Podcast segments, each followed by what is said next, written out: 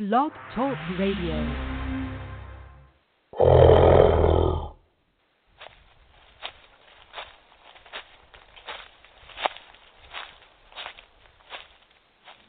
There's something outside. What is that?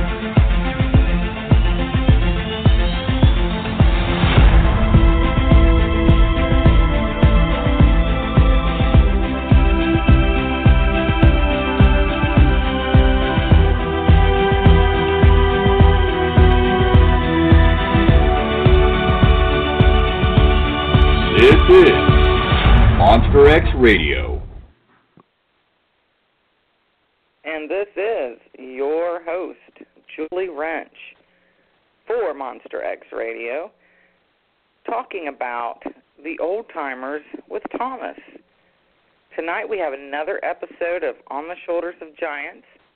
We're going to pick up where we left off the last time we were discussing the very colorful Rene Dahinden. I want to welcome back my special guest, Thomas Steenburg. How are you doing, Thomas? I'm doing fine, Julie. Doing just fine. Good to hear. For those of you who may not know, Thomas is a longtime Canadian investigator. Um, he, he's actually been doing this since 1979. Um, 78. Oh, 78? Okay. So he's been doing this a long time. Um, very no nonsense investigator, and uh, I just really enjoy all of our talks. So let's get right into uh, where we left off about Rene Dahinden.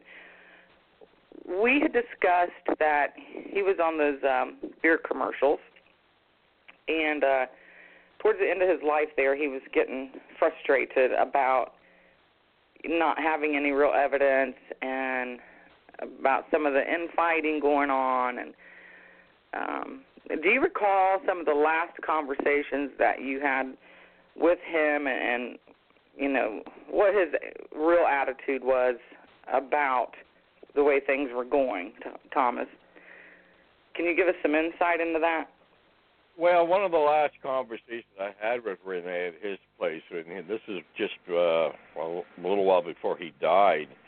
Uh, he had to uh, leave his home at the Vancouver Gun Club and move to a sort of a retirement home. And I think it was in White Rock. But just before he moved, I mean, he had he was sickly because uh, he was he was dying of cancer, and um, uh, he was so skinny and. Uh, he expressed uh, compl- actual severe doubts as to the uh, whether or not he believed the creature existed or not. Uh, that, that's basically because in all the years of his searching, he never he never saw anything. Uh, he really had doubts about a lot of it, and he really, really was frustrated on where the Sasquatch field was, in what direction it was going in and you got to remember this is 2001, so it was really Mhm. before the the internet got as big as it is now. And even then, there were signs that what what I referred to as uh, uh, the asylum being run by inmates, basically taking the whole thing over and getting all the Mhm. attention, of course, right? And Mhm. Rene was uh, completely disillusioned with all of that. He didn't like that at all, and he he he had serious doubts about the whole thing. And uh, half my time was spent trying to talk him out of putting all his files and everything in a big pile and setting them all on fire because that's what he was Oh. he wanted to do because he didn't want basically anybody to get his hands on it. So I did my best uh, to uh, try to convince him not to do anything like that, and uh, and uh, Larry Lund uh, was was uh, also discussing that with him. I met, I think Larry got a lot of his files, and what what Larry didn't get, I think, is in the possession of his uh, son Eric, who lives in the Shuswap area now, including Rennie's Okay. copy of the film, right? So Wow. when, when Rennie passed, and it, it, it, it, it, when he went downhill, he went downhill fast. I mean, it was just like I, I couldn't believe this guy. He spent all his life, hardly ever went to a doctor in his life. He seemed to be immune to anything, and then when he got sick, it was just like the sail was the wind was taken right out of his sails, and he just went downhill real fast. And he was disillusioned, disheartened with the whole thing, but he didn't give up on it totally. Didn't give up on it totally. But he did not like the way the Sasquatch field was going, and I got I got to say, I, uh, the way things are now today, he he, he was right. it's gone in a bad direction, and uh, and it's unfortunate because Rennie was always old school. Uh, he thought if it does exist, it's a flesh and blood animal. It's it's a zoological mystery, not a supernatural mystery, and Mhm. uh, that's the way he always looked at it. And as far as I'm concerned, if the Sasquatch does exist, and I do believe it does, he's right. It, is a flesh and blood animal, nothing more, nothing less. And Rennie, of course. Uh, well, that's the way he always looked at the whole matter, and uh, that well, up until the day he died.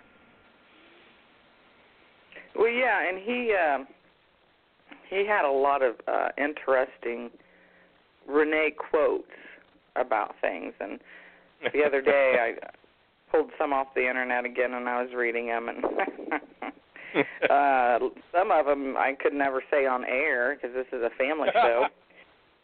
Um, Yeah. you know what they are, but yeah, it, it seems that the theme um, in a lot of his quotes was basically people are trying to solve a mystery with another mystery by adding in this paranormal um, explanation and uh, whatever happened to the facts, just the facts. Yeah, yeah, but you you know as well, I do my favorite saying is stick to the facts, never deviate from the facts. And so many Yes. people today they just go off on wild speculation. They assume a lot, and a lot of things in the past where I remember how they started. Uh, people assuming things like you know stick glyphs and shelters and twisted trees. All that was started off as uh, you know questions. Uh, could a Sasquatch be responsible for this stuff? And I have to say, in all the years I've been looking, I've come across all of it, and I've never seen any evidence that the Sasquatch has anything to do with it. But oh, forgive me, but I got a train going by in the Oh, that's background right. here. Yeah, I'm only 40 feet from the tracks.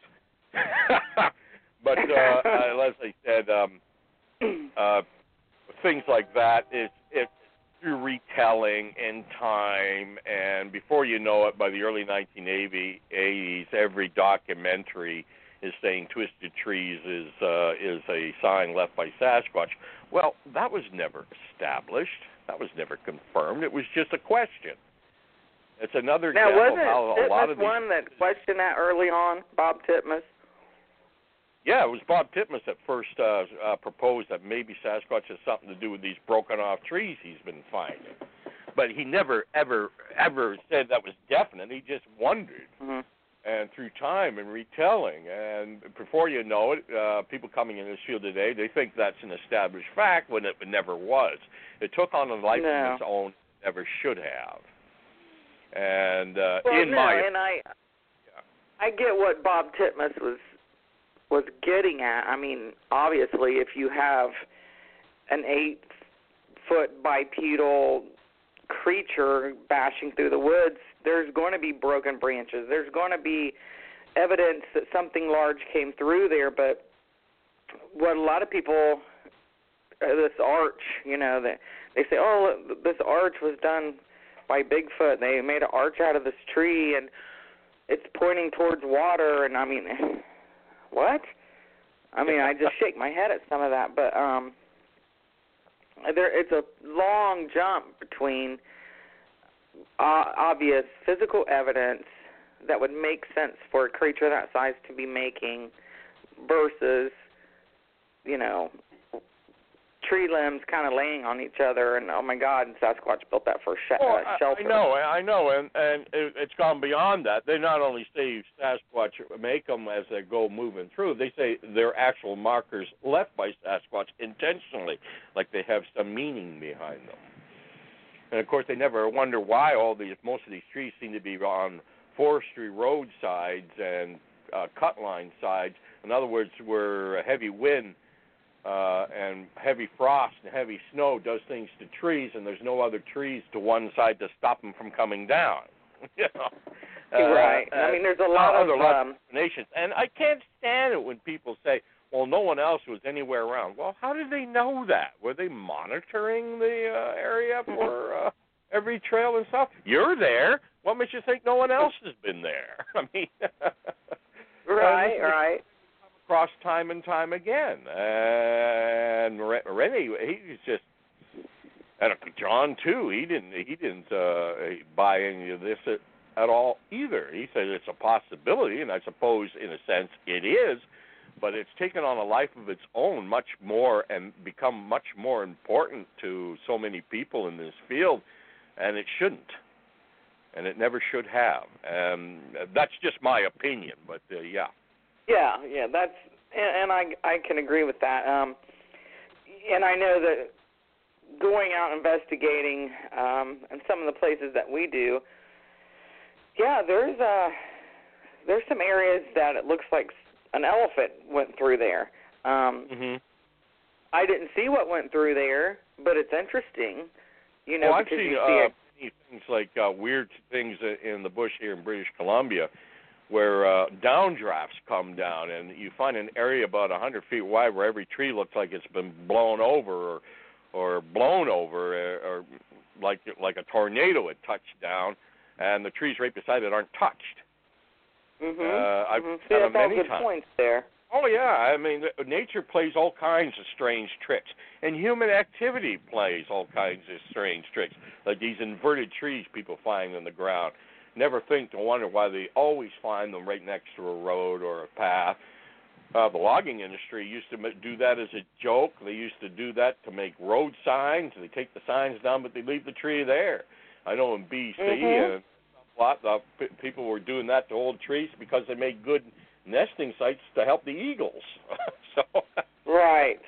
you yeah, know, uh, and, then, then that makes sense, you know. And I've also heard uh, some loggers have said that that they have the newbies do things like that to test Mhm. equipment and just to mess with them and make them do stupid things.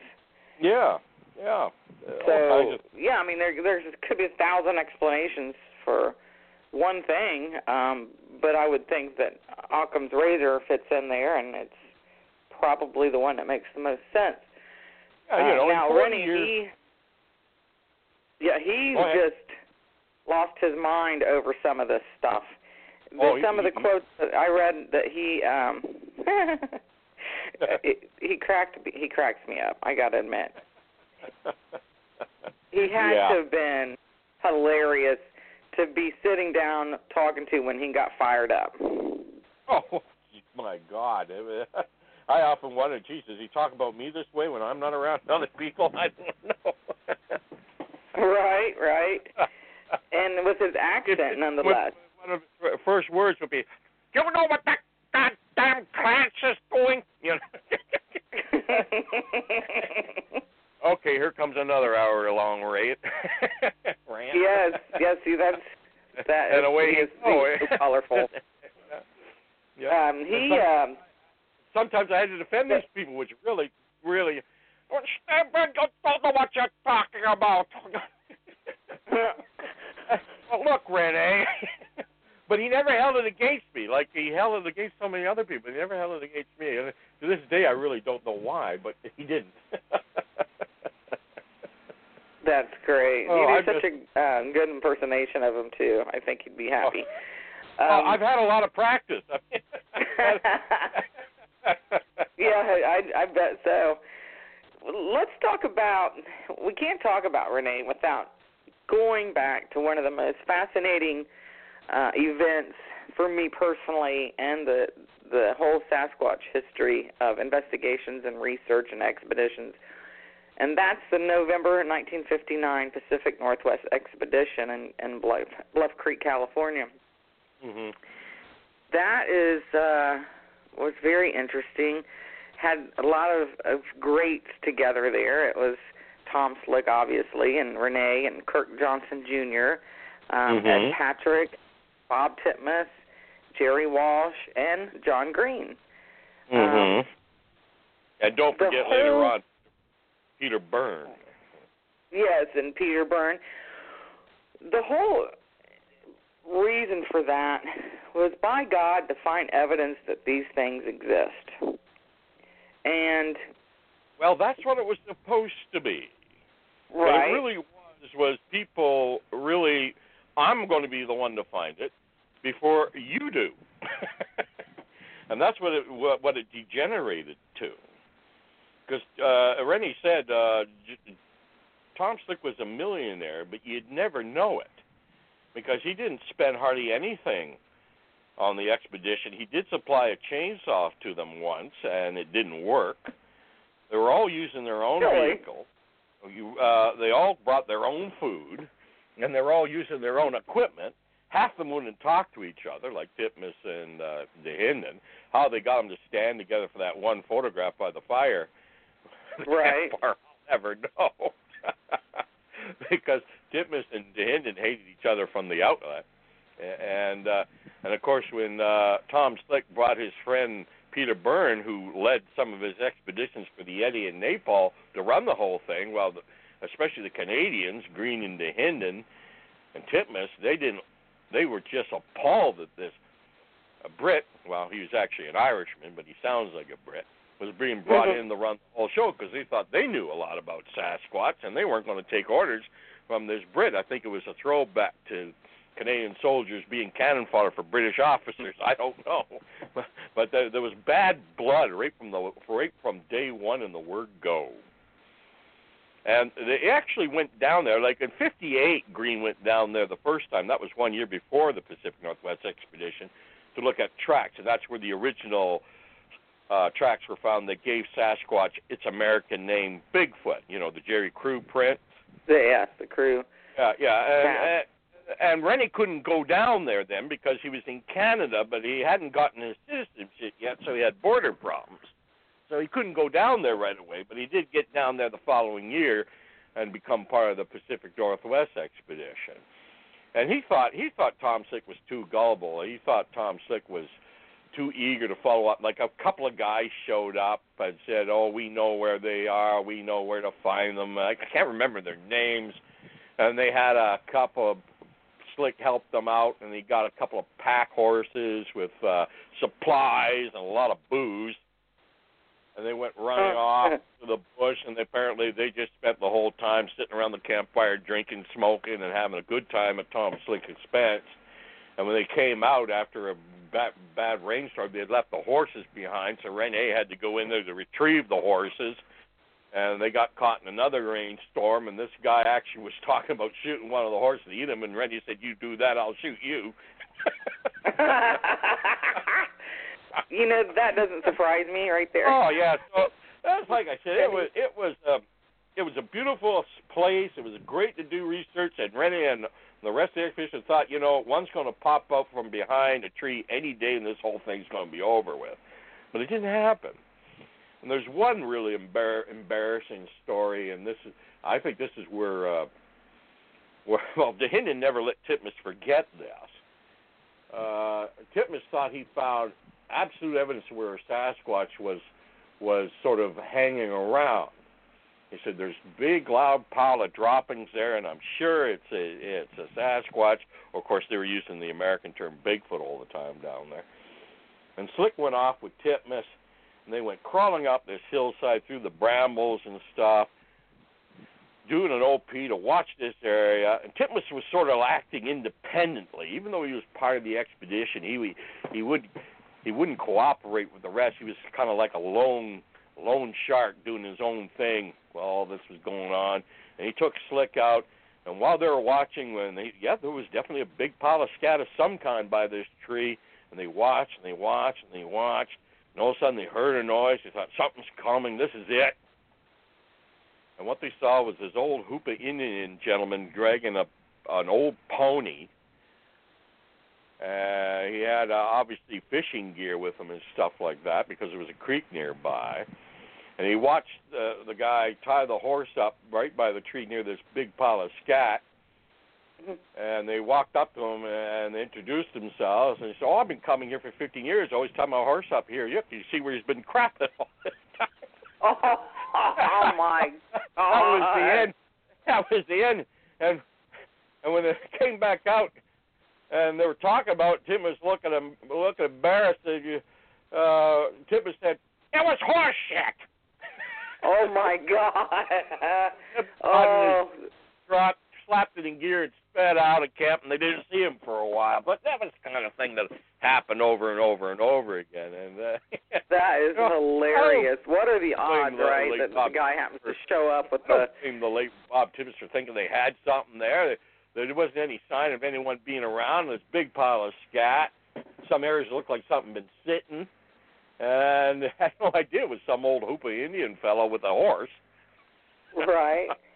And that that is um a very intriguing Yeah. bit of information because again, you know, it rule everything out before you rule anything in and I and I Correct. think that they were so much wanting to find evidence that you know that that kind of got overshadowed by the moment of wanting to see what in the world is doing this and then they find out the truth and it might have you know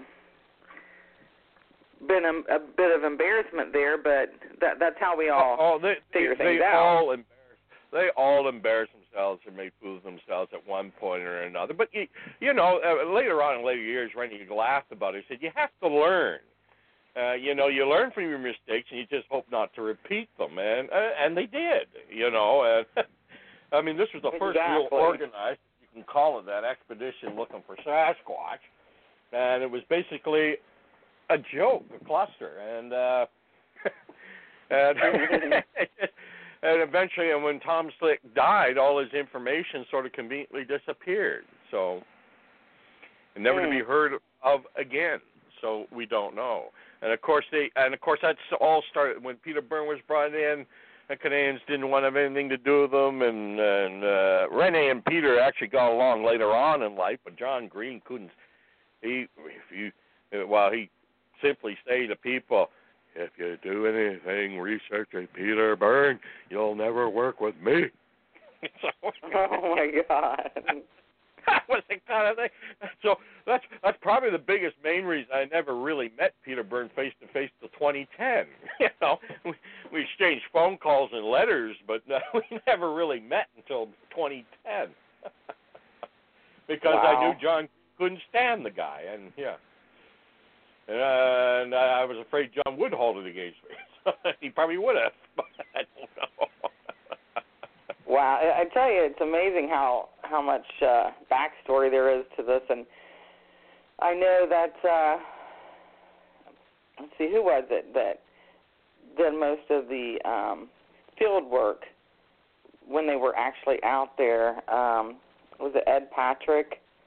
He did a Mhm. lot of the the work out there in the field because Dahinden got upset and went back to Canada. Titmus had to go back to run his business. So it, it was kind of like Ed Patrick did a lot of the footwork there, but he didn't get a lot of the credit. Ed Patrick found some pretty good sets of footprints too during the Pacific Northwest expedition. Yeah, Did he? yeah, and then ended up Green ended up racing back down there I went Ed Patrick found that line of tracks in Bluff Creek itself. So uh, yeah, it, it, it, it was it was disorganized and. Um, but the fact, but people remember it because it was really the first time anyone tried to organize something to look for Sasquatch or Bigfoot in the Pacific Northwest of the United States. And like Randy said, he may have been a millionaire, but he sure didn't spend any on this. Yeah, and that's too bad We thought maybe he was a little gun shy because he spent all that money in in the Himalayas, and he was a little gun shy to spend a whole big bunch down here uh, over here. But you know, that's just the way it went. yeah, and I'll tell you that. um And then Tom Slick at 42 was in that explosion in the aircraft in 1962 and Mhm. and died. Mhm. That was just completely shocking, I'm sure, for everyone. And Yeah, then, if yeah. I believe right, Kirk Johnson Sr. he passed in 1963, wasn't it? I believe From so. something yes. that happened in a early. Let's Right. see, was it 60? No. Sixty-three. Yeah, I think it was 63 when he passed. But it seemed like it, several of them died young that was in that Yeah. expedition, and Mhm. you know how sad. Yeah, yeah. And uh one of the last uh well Bob Gimlin's still alive of course from the film and he was he had nothing to do with Sasquatch at that point in time. Neither did Roger Patterson actually. This was before Patterson ever got involved. Uh he, and a guy uh Richard Henry who was uh, uh last one of the most uh interesting witnesses to talk to about tracks at the Patterson Film Site just passed away just over a week ago. So Wow. losing them all. Yeah, it's uh Mm, there's not many left um No. out there right now and you know that's one of the reasons why I think it's important to put this in an archive um and audio because you know people a lot of people new new pe- new new folks coming into this whole arena may not even know most of these names. And I think it's important that they they do some research on them and you know because well, you I- know, it, nothing else they'll take away some really crazy stories that you know well, um, it, it's that you didn't you even know, what uh, happened back Remember that old saying, "Old glory is fleeting." Well, it, Yes. it kind of is because you know back in the '70s and the '80s and stuff, you couldn't pick up a book or watch a documentary or read an article without reading Rennie's name half a dozen times. Now, today, most people getting in this today, well, they may have heard the name, but they have no idea who he is, and some have never heard of him. So uh, Yeah. that's just the way it goes. But hey, that's life. yeah You know, that's life. That's the way it goes. yeah it is Yeah, one. I mean, do you want me to tell you the ultimate Rene story? boy do I please Okay, hang on let well- me grab the popcorn okay. I've told this Okay, before, go. but, uh, unlike the story last month, I'll, I'll tell this one. When Rennie passed away, I flew in. I was still in Alberta in 2001, and I flew in to attend his memorial service, and that was a very sad occasion. There had been a oh, thunderstorm bet. this morning, and I, I took a rental car and I went to the Vancouver Gun to attend his memorial service, and it was a good turnout. And I remember standing there on the on the porch with Larry Lund. I think it was Warren Thompson, and we could hear the thunder in the distance. And Larry said, "Well, it looks like that thunderstorm may be coming back." And I think I said something. Well, that's not a thunderstorm. That's Rennie at the gates of heaven. He just was told there's no Sasquatch, and he's arguing with him. but I went back there a week after his memorial service because I had made arrangements with Rene to buy his truck, that camp, beautiful camper truck he had, oh yeah the Green Hornet, and I was going to buy it, and I made arrangements to to buy it from him. And I was talking with his son Eric, who was sorting out his effects and stuff like that there, and we were trying to get this truck working. Rennie had jury rigged this truck so badly that wow, we need new battery cables for it because the batteries cables didn't work. So we ended up going to Canadian Tire with Eric and Rene's son to uh get new battery cables for the truck. And you know, Eric Dahinden's a typical country boy Canada. He's got a pickup truck, and you sit in it. You're up to your ankles in discarded McDonald's wrappers and, and French fry containers and milkshake containers. I said, for God's sakes, Eric, you got to do something to clean up this truck. He said, Yeah, I know. Uh, listen, listen, we're right by the garbage bin. Do me a favor. I'll go in, grab the cables. You start throwing all this stuff in the garbage from me. You do me a big favor. I said, Okay, no problem. And I was just picking up armfuls of stuff and shoving it into the garbage can outside Canadian Tire there in Richmond. And, and I'm just at the end, and I noticed that right on the seat there's this little half round shoe box. And I opened it up and I said, "Well, that's nothing dirt." And I had that box right over the garbage can. And I was about to pour it in. Uh, I looked and I saw there little white flecks in there. I said, "Well, I better hold off. I don't know what this is." I, I put it back. and I put it back in the truck, and Eric came back out about 20 minutes later with the the battery cables, and he looked at me and I said, "Thanks for cleaning that out. Looks like I haven't seen the floor in a long time." And I said, "No problem." I said, "By the way, what's in this little box? I almost threw it out there, but I thought." And he turned white as a ghost. He said, "That's Dad." Oh my God! it was it was Rennie's ashes. I came that close throwing Rene's ashes Oh into a God. garbage can at Canadian Tire in Richmond. Oh my oh, if God! I had If I had done that, that would have been. I never would have been able to live that down. Oh my! He'd have haunted you. It wasn't in a Oh, urn or anything. It was in a shoebox. You know, a Exactly. I mean, who would have sunk it right underneath the McDonald's cups and French fries? No, it was on the seat, but I thought, well, oh, it was on the seat. Well, at least was on the seat. Yeah, and I go, what the hell? Oh. He laughed about it later, but he was sure horrified at the moment. I Oh, I threw- bet I almost so. threw his, I almost threw his father and, and my colleague and friend for many years into a garbage can of Tire. I Wow. couldn't believe it. Oh. Yeah, I don't think there's any stories that'll top that one. That's I can picture Rene that's up pretty the good. gate. I can picture Rene up at the pearly gate. Do you know what that idiot Steenburg did? oh my God. oh. Oh. around the campfire a few times and stuff, and Henry May got a real kick out of that story once. But oh, geez, I I'm so glad I stopped myself. Me too. I mean, a shoebox full of ashes isn't something you normally just find on a truck seat. So Not labeled, not labeled, not in an yeah, not labeled, and uh, little wow, half. that's I actually thought they, were, they may be because I saw the white specks. I thought, well, maybe these are seeds of some kind or something. So I better hold off. Had no idea. And Eric just looked at me. He looked white as a ghost. He said, "That's Dad." God. I guess Rene got the last laugh, huh? oh, oh man. Thomas, that's too yeah, much. yeah, that yeah, that was my last experience with my old friend and colleague Rene Dahinden. Oh my lord, that's classic. oh, and That's uh, a classic off, one right there. I, I did buy the truck and I drove it all the way back to Alberta and. And of course, uh, there's a, a rule here: if you if you bring a vehicle from one province to another permanently, you have to get what is called an out-of-province inspection done on it. So I took it in to get it inspected, not thinking it's going to be much of a problem.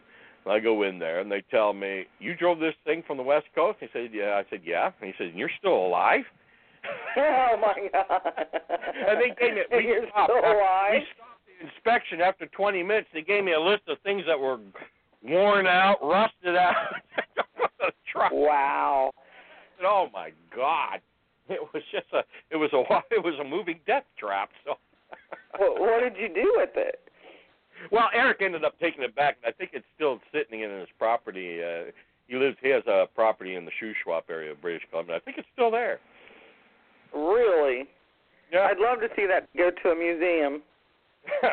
yeah, it should be. Yeah, a lot of people think my old Land Rover should be in one too. I don't have that anymore, but uh uh yeah. that nearly killed me too when the when the steering went out on a mountain road and about tw- about 15 years ago. So Oh my God. yeah, we wear them out and uh, you know, vehicles wear out and uh things go wrong. and they got to be fixed. Right, and and unfortunately, sometimes you're in it when those things happen. Uh, yeah, yeah. Um, wow. I don't even know where to go from there. It's like, wow. All right, so let's. Uh, yeah, like I said, I've had a rather colorful long history with the area. yeah, I mean, I just, I don't think there's anything that can top that. That's Oh, that's mind blowing that you were that close to. You you had it over the trash thing and getting ready to dump it, and nah, better I, not. right over the garbage can. I lid off, half bent over, some of it almost ready to come out, and then I noticed those white specks, and I thought, no, no, I better hold off. I don't know what this is. Oh my God. I That's back in the truck, thinking he'd say, "Oh, that's nothing, throw it out anyway." but no, he just turned. Why did he? He just stare at me for five seconds, and he said, "That's Dad." you should. I don't know what my facial expression was, but I imagine Oh, I'm it was. sure. Oh my God. Oh, that's that's I said, too much, Thomas. Um, Why didn't you say something to you? No one. When we got back to the Vancouver Club, we were kind of chuckling about it. yeah. And uh, oh, Rene, he, he he had a spot in Harrison Lake. He wanted his ashes scattered, and I and Bill Miller knows where it is. Eric never did, and Eric, I understand, still has the ashes in an urn in his home. We've offered to take them there, for, uh, take him there, if he wants to scatter them, but he's never gotten back to us on that. okay. So the Yeah. the ashes are in an urn and uh, and his son's At Eric's home, last I heard, yeah. in his home. Okay. Well, that's that's uh, that's interesting. Yeah, yeah, yeah. Uh, John Green, his ashes were scattered at the bottom of Rainbow Falls. I did not attend that service because it was a private family affair only. And Bob Titmus's ashes were scattered not too far from there, up on the east side of Harrison Lake on a nice high viewpoint. So, um, are all there. And John, John's the one that scattered Robert's ashes, and he always kind of joked and said, uh, Robert ended up, the wind was blowing the wrong direction. I tried to scatter the ashes, and I got covered in them.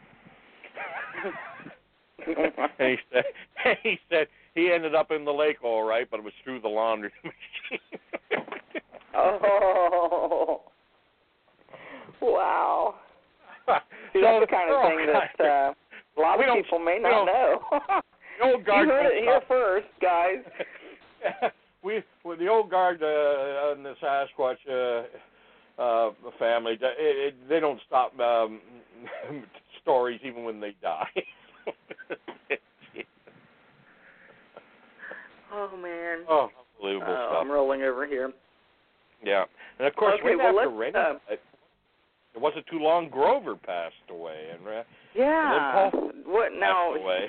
He ended up at the Smithsonian, correct?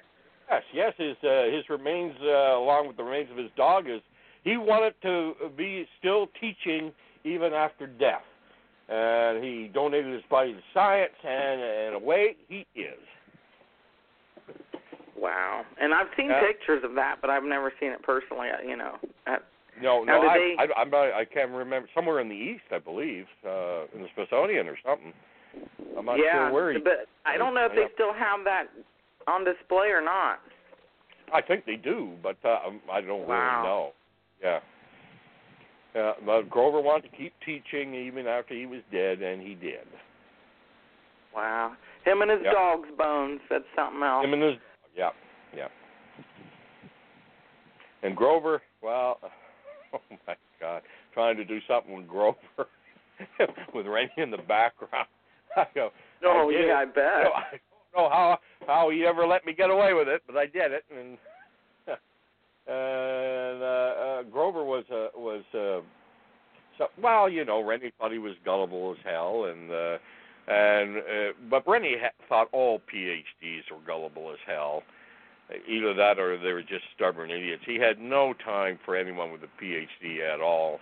And I think that goes back to really to the early years because his impression of a scientist is what he saw on television. You know, a guy in a white coat who would stop at mm-hmm. nothing to find out the truth. He didn't. He never stopped to consider the politics involved in science and how every time someone makes a new discovery, some high-ranking professors upset because he just made his book obsolete. You know, he, he had no time. For it. Yeah, he had no time for it. I mean, he he's the one that took the PG films of the Soviet Union, the old Soviet Union, so the Russians could have a look at it, and then, and later on he wouldn't talk to them either. So. yeah, it, it was complicated. It sounds like. Rene was Rene, and there's no other way to describe him. So he had um he he had a a lot of stuff going on in the background with that the Patterson Gimlin film from the very beginning. Rene he wa- did. Uh, he wanted to prove it was a fake. When the film happened, Rene was in San Francisco, and even despite him him and John Green's falling out earlier that year, John still informed him of things when they happened, and uh, I believe it was John Green left a note at his hotel for him. Something's happened. Uh, come to Yakima. Uh, it was filmed or something like that. And um, and Rene, his to his regret, he said he went he went to Al DeAtley's house that following Sunday to view the film, and he didn't go straight to the film site. He always wished he had.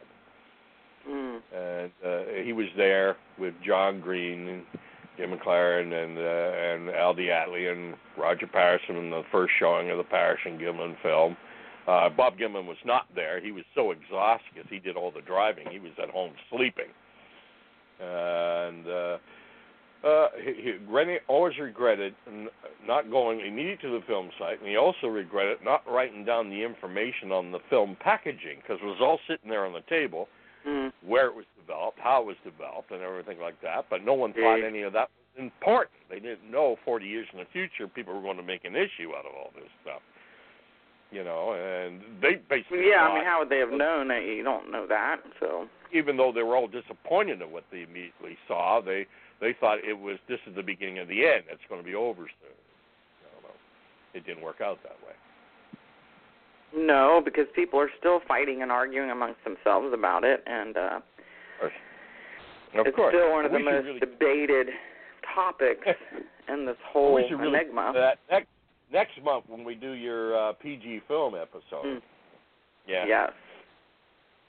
Yes, we're going to have uh Stephen Streufert join us Mhm. from Little Creek Books. Um, he is very knowledgeable in in the whole history of that. So well, he definitely did a great everyone wants, wants to make sure they join us for our next one next month. It's going to be Oh, yeah, Thomas, uh, myself, Stephen, he he did a great job uh, with a, with some colleagues of his down there, confirming where exactly the film site is, because you wouldn't recognize it today, because it's no longer clearing. It's all filled with 40 foot new second growth forest, and he confirmed that most of the landmarks in the film are still there. They're just buried in the new in the new in amongst the new trees. And uh, he did a great job there. I'm really looking forward to uh, doing the show next month with him. I, Oh, I, yeah. I always I always call him Angel Eyes because I always had a hard time pronouncing his last name. So.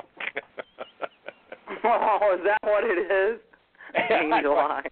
I called him Angel Eyes. Uh, I thought it was because he had angel eyes. I mean, his you know. And I kind of I got that idea from uh, the Lee Van Cleef character from the old uh, Ultimate Guy film, The Good, Bad, and the Ugly, because his character was called Angel Eyes in that movie. So Oh, okay. I see. Now it all and now it's also clear to me. yeah. Well, Stephen, the cat's out of the bag. Um, now I I know that Bob Gimlin returned to Bluff Creek just about two weeks ago. Did you hear about that? well, that? he might have. We went down Yeah. there. I've been to the film site twice. I was there in 1983 when it was still recognizable somewhat, and I, I didn't go back again to 2003 when we had the uh, symposium in Willow Creek. And we all went down there. Chris Murphy, myself, John Green. Uh, we picked up Bob Gimlin Yakima, and we also picked up Dimitri Bayanov from the on the airport in Seattle. We all went down there as a group, and when we went down there in 2003, that was the first time Bob Gimlin had ever been back since the they shot the film. wow. And been back there half a dozen times since then for various documentaries and stuff. But 2003, Right. that was the first time uh, Bob had ever been back. And he, he couldn't, like he did. He said to me, "I couldn't recognize a damn thing. It's changed so much." Yeah. Yeah. Well, thanks to the guys from the Bluff Creek Project, and um, they they've got it pretty well marked now.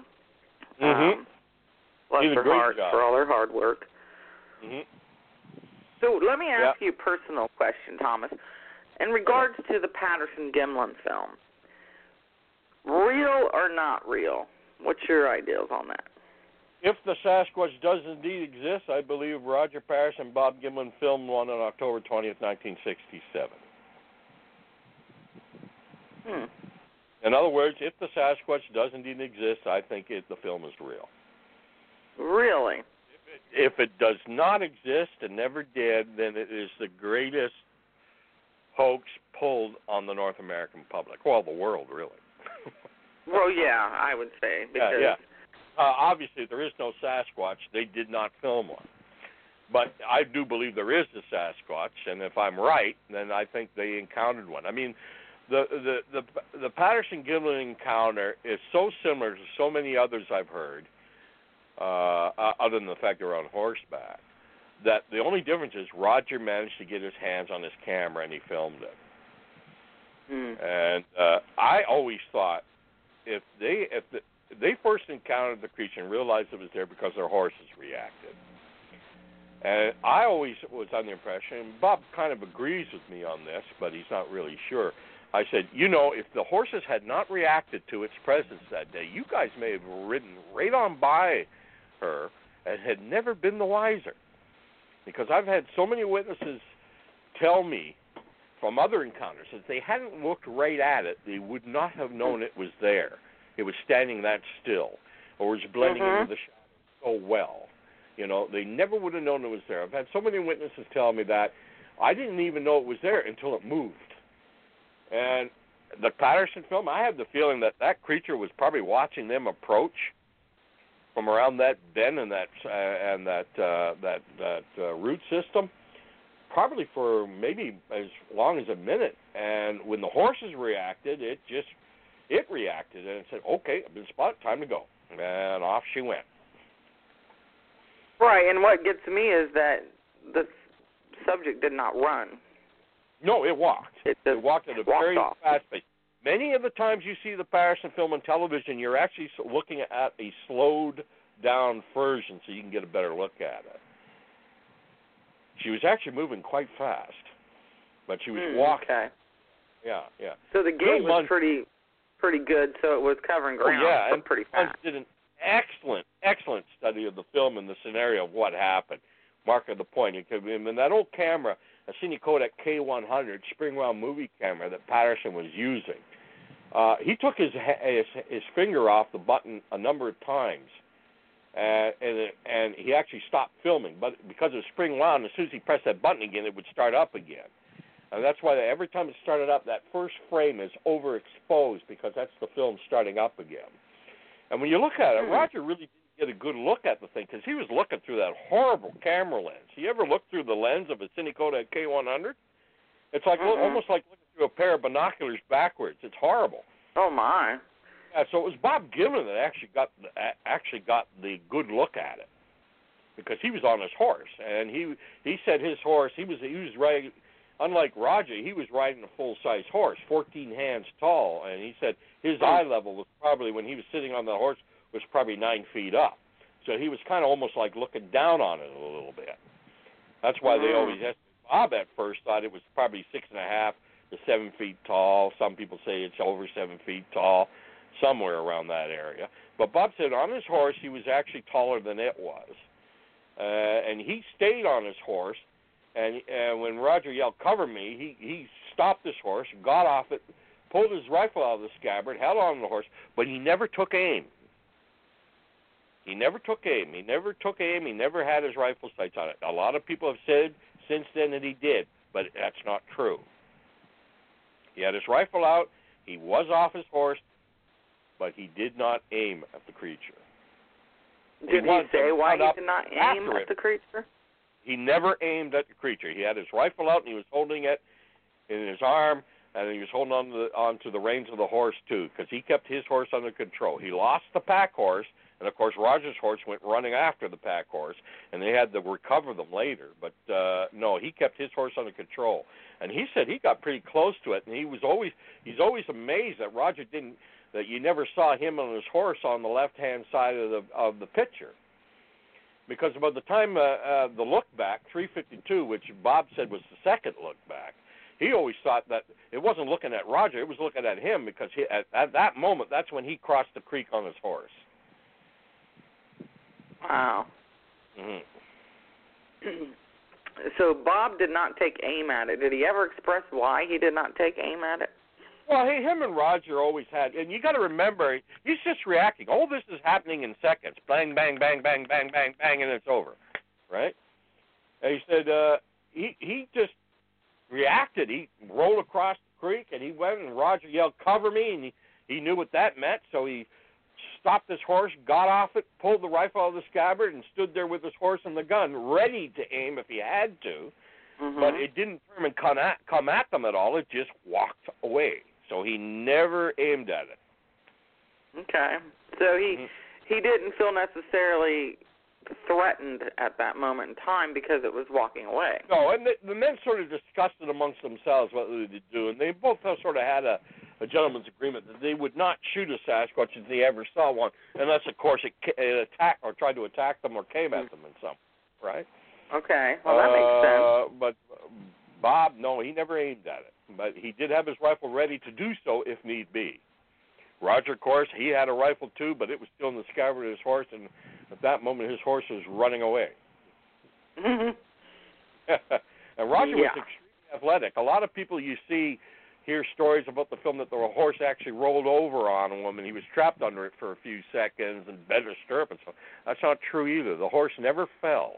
Roger was an ex-rodeo rider and he was an ex-athlete and he did gymnastics and he got off the horse and he managed to get the camera out of the saddlebag before the horse took off because the, he kept the straps unbuckled so he could get to the camera quickly.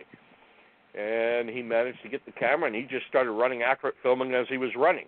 And Roger was a very short man. He was only five feet two inches tall, and the banks of the Hmm. creek were actually taller than he was. So when you first see the object in the film, you see what looks like a big mound of dirt in the way. Well, that's actually the high creek bank because Roger is crossing the creek right at that moment. He comes up on the other side, goes around what they call the S stick, and he stops and he films those incredible images. The look back sequence, frame, frame, frame 352. And it's that very moment that Gimlin has crossed the creek on his horse. The creature puts some of that uh, down debris and, and and and stuff in between himself. Roger loses sight of it. He shifts his position, and he moves right up to the log that you see in 352. And he's either standing right beside it or he's actually straddling it. And he and that's where he shoots the last of the 952 frames before the film ran out. Wow. Mm. See, I didn't realize that Roger was five foot two. Yeah, he was a very short man, very small man. He That's liked to ride interesting because uh, Yeah. the He liked to- he direction liked to- and the level of his filming at five foot two Mhm. will make things look different if he was six foot one. Yeah, of course. So he that's, a very, that's another very, very factor. small man, a very small man, and he liked to ride what he called Welsh ponies. I don't think it was a Welsh pony he was riding that day, but it was a small horse. Uh, he used to carry two of these ponies in an old Volkswagen van. What? That's, that's it- uh, and the pack horse was small. It's always it's interesting to look at uh, the background of this because there's a lot of scenes of the two men riding the horses before they had their encounter. That's why three quarters of the film roll was already shot before they had their encounter. And at times you see Roger pulling the pack horse, and his horse is just as small as the pack horse is. Mhm. And you see Bob pulling the pack horse, and his horse is like twice the size of the pack horse. So Ro- Bob was ri- ri- riding a regular horse, and Roger was riding a very small one. Wow. Well, that can, that can have a lot of play on uh, the way that the actual subject looks in the original film. Then that's wow. Oh, absolutely. I never I mean, Roger, that. I, I, Roger was on foot, five foot two. Still debated whether or not in 352 he's actually kneeling or not. I don't. I don't think some people suggest that he had a wooden ha- pistol grip attached to the camera. I don't think he did. Uh, I think he held the camera in, ha- in his hands, which made it even more awkward. And the buttons on top of the camera, you you got to press it down to film. So uh, yeah, that's what happened. But fortunately, it wasn't Oh, wow. battery operated. Old-fashioned spring wound, so nothing would stop it once you pressed the button, and it would go. well, see, that's a whole lot different than what we have today. You just get your phone out and you press go, and boom, there you oh have yeah, it. Yeah. I mean, and he used uh, Kodachrome 2 film, and that was, I believe, fo- the first year Kodachrome 2 film was available to the public, and you had to use a special process, Kodak, to develop it. And Bob always told me he thought there was something wrong with the film uh, because what he saw was rather brown in color, but it wasn't the dark blackish gray you see in the film. He thought it was a lighter color than what you see when he saw with his eye than what you see in the film. He said those fall colors are so brilliant in the film. He said they were pretty, but they weren't that bright. So and, uh, Hmm. I believe Kodak said the first batch of Kodachrome 2 film in 1967 they laid out there were problems with it. It was overexposing. Oh. Yeah. Well, there's yet another factor. Yeah. There's endless, countless factors that come into this film. No, I highly recommend you read the Munns report. He did a great job. yes, in, uh, I have read that. Yeah, um, yeah. I found his findings very interesting. hmm He tends to lean towards that it, that it's a real creature. Is, isn't Yeah. that correct?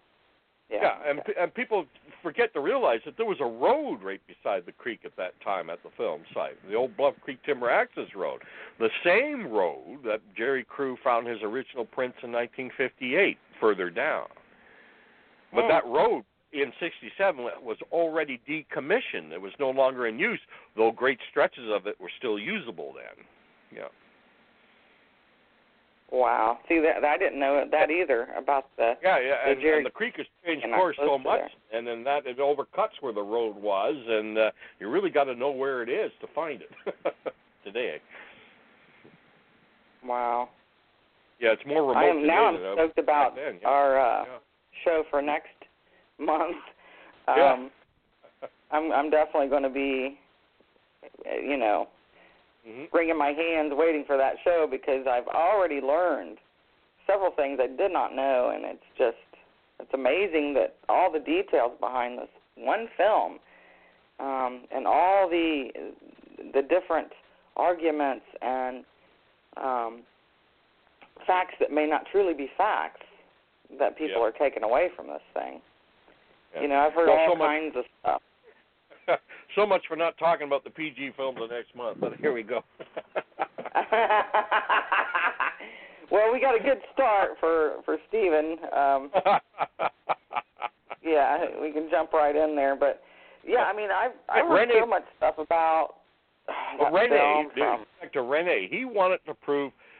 Rene didn't like Roger very much. You see a lot of photos of them together, but he always thought of uh, Roger. He called him that little bullshit artist, you know, because he didn't he didn't like Roger too much. He didn't trust him, and he was convinced for the first while, even though he didn't say it to his face, that he had to have faked this. And so Rene was really trying to prove all his trips to the film site that the film was a fake. Uh, but Mm.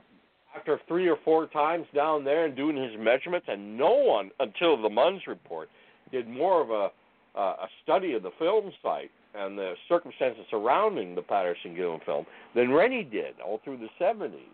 Uh, just going to the site and doing his measurements and, and sticking to the facts and never deviating the facts, he came Right. to the conclusion that the film was real.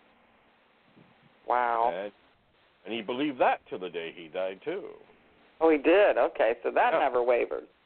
No, no, and and matter of fact, Rene, he's the one that uh, started uh, uh, uh, pestering Bob Gimlin to go after Mrs. Patterson legally to to get his rights to certain stills of the film, and you know, because uh, Bob Gimlin was supposed to be a one-third partner in anything to do with the film, and they sort of shut him out of it. Especially Al DeAtley, Roger Patterson's Wow. brother-in-law. Yeah, and uh, uh, matter of fact, uh, if anybody, anybody, after Roger passed away, had a good reason to come out and say this man faked this film, it was Bob Gimlin. Right. Basically, uh, Bob Gimlin was shut out of everything. I mean, Al DeAtley and Patterson actually had a, an actor pretending to be Bob on stage presentations on the film. Yeah. And Bob Yeah, out that's something that I want to uh, talk about next show yeah. too. Yeah, we'll talk about that next month. Yeah, that's something that's definitely uh, an interesting uh, little event there that um, is kind of fading away in history. You know, a lot of people don't know about it. So but I recall hearing about that years ago. So, well, Mm. listen, Thomas, we're about out of time. Um, we're running out here. I really enjoyed this show. I thank you so much for joining me. Um, we just have so much to talk about, so much, and uh, you guys don't miss next month's show. I'm telling you, it's going to be a good one. Thomas, thank you for joining me tonight. You're very welcome, and to all the researchers out there, just remember stick to the facts and never deviate from the facts. Absolutely. And I have that shirt of yours. Has your mug on there and it says that on my shirt. And I'm actually Not wearing mine. that. So there you Not have mine. it. I didn't. Uh, someone down there in the southern states put that out. I just thought I Yeah, just that's- kick. Let them go ahead. Yeah, but yeah.